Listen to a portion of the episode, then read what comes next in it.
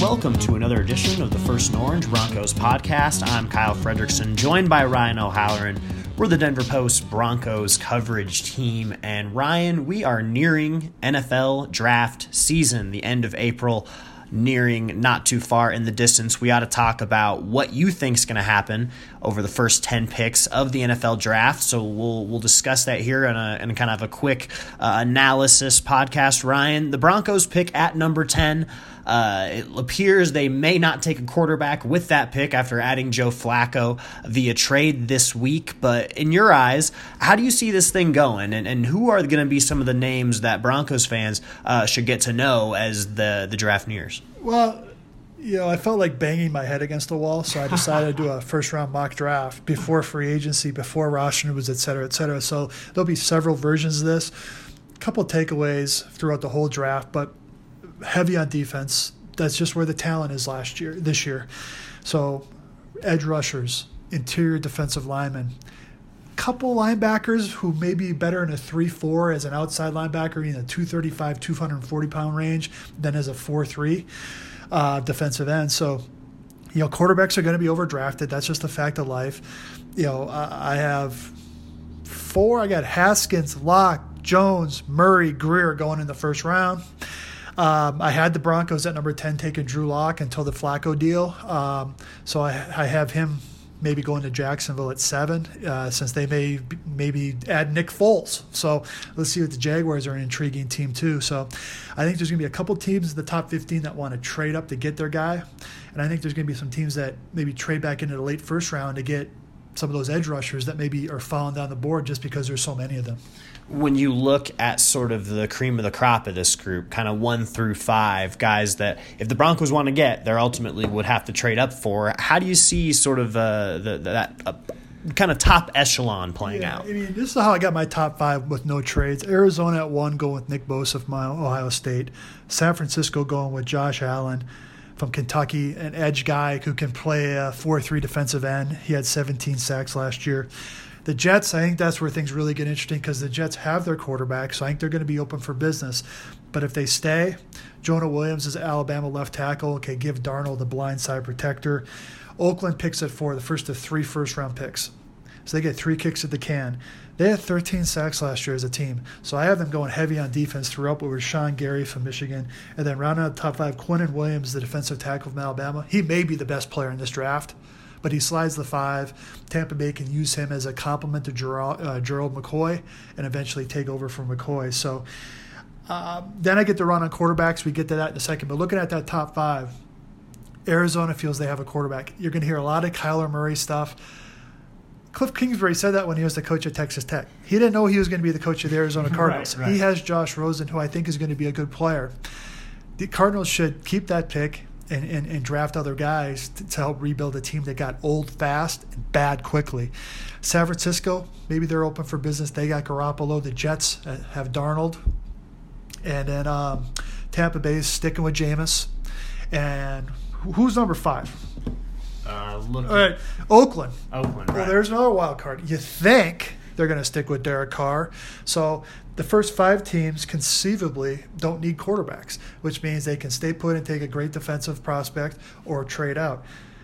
So that's, but because those teams have quarterback, that increases the intrigue in terms of trading out just very quickly, if the Broncos were to trade up into that top five, uh, or any of which of those guys do you think would be worth it in terms of what the Broncos need and, and what the talent might be, even if you think it, it might not be in the Broncos' best interest to do so?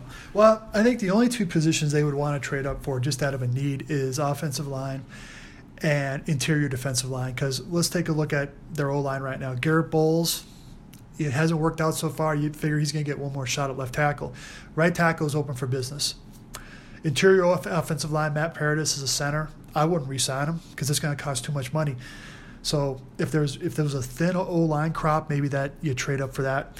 You know, if Quinnen Williams is sitting there at six or seven, and he's fallen a little bit, found the Broncos okay to move up three spots. What's it going to cost you? But with a trade for Joe Flacco, I would be very surprised if they trade up at all. Right, and which brings us to that bottom half of the top 10, the Broncos picking at number 10. Um, how do you see that playing out? And, and when you look at what players are going to be available, uh, who do you figure the Broncos take in that slot? Well, I'll start with six at the Giants. Eli Manning is 38 years old. At some point, you have to draft a replacement, and to me, that makes means Dwayne Haskins. He only started one year in college. Okay, you can groom him for a year, then you can go into 2020 with Haskins and Saquon Barkley with Odell Beckham, with Sterling Shepard. Not a bad core there. Jacksonville at seven. The rub there is okay, do they get Nick Foles? You may have heard them connected with Flacco before the Broncos made that deal. If they get Foles, then it's wide open. If they don't, I have them taking Drew Lock from Missouri, the next quarterback on the board. Detroit is at eight. Ziggy Ansah is a free agent. So I have them going with Clelin Ferrell from Clemson. He had 27 sacks in 44 games. Buffalo needs receiver help. I have them reaching a little bit for Marquise Brown from Oklahoma, who can be a speed guy. Then the Broncos now, my revised one, I have them taking Byron Murphy, the corner from Washington. This is not a great corner class in free agency.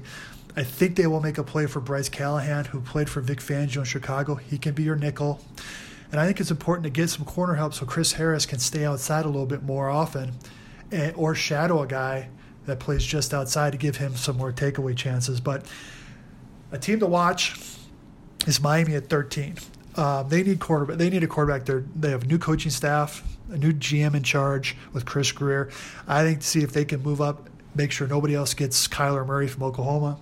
The Redskins at 15. I think they're going to take a quarterback because you don't know about Alex Smith's future. Probably not going to play in 19. So Broncos, if they stay put, and they prioritize a corner, they should have their pick of the pick of the group there.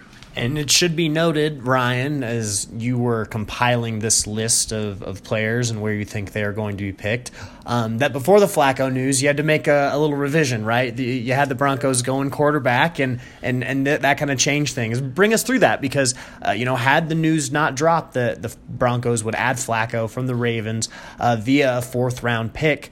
Uh, you you had them going quarterback. Explain that.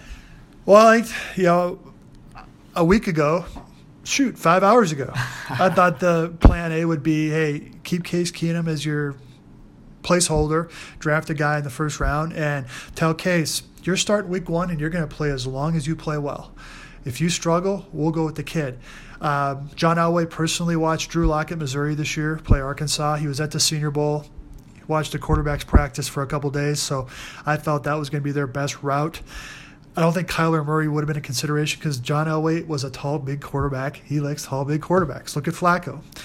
You know, Kyler Murray maybe 5'10 at best. Uh, some team will take him. I think he could, has a chance to be a very productive player, but I don't think he would have been on the Broncos' radar. So when the Flacco thing happened, what it changed for me, it changed the position choice pretty easily from quarterback to corner then you got to decide, okay, which guy is best. I think Byron Murphy is probably a little bit better than Greedy Williams or DeAndre Baker. Gotcha. And with Byron, I mean, explain that maybe a little further. You, I know you've got some kind of raw numbers in front of you there, but what what makes him sort of fit um, in this defense, just kind of observationally? Uh, obviously, Ryan, you'll be at the combine. You'll get to talk to these guys uh, shortly, so you'll learn more then. But for, for you, what, what what was it about him that that puts him in that number ten slot? Well, I think it's some, some versatility there there. Um, and, you know, he's third year sophomore, I believe, so he hasn't played a lot of football. But I think you choose for upside there.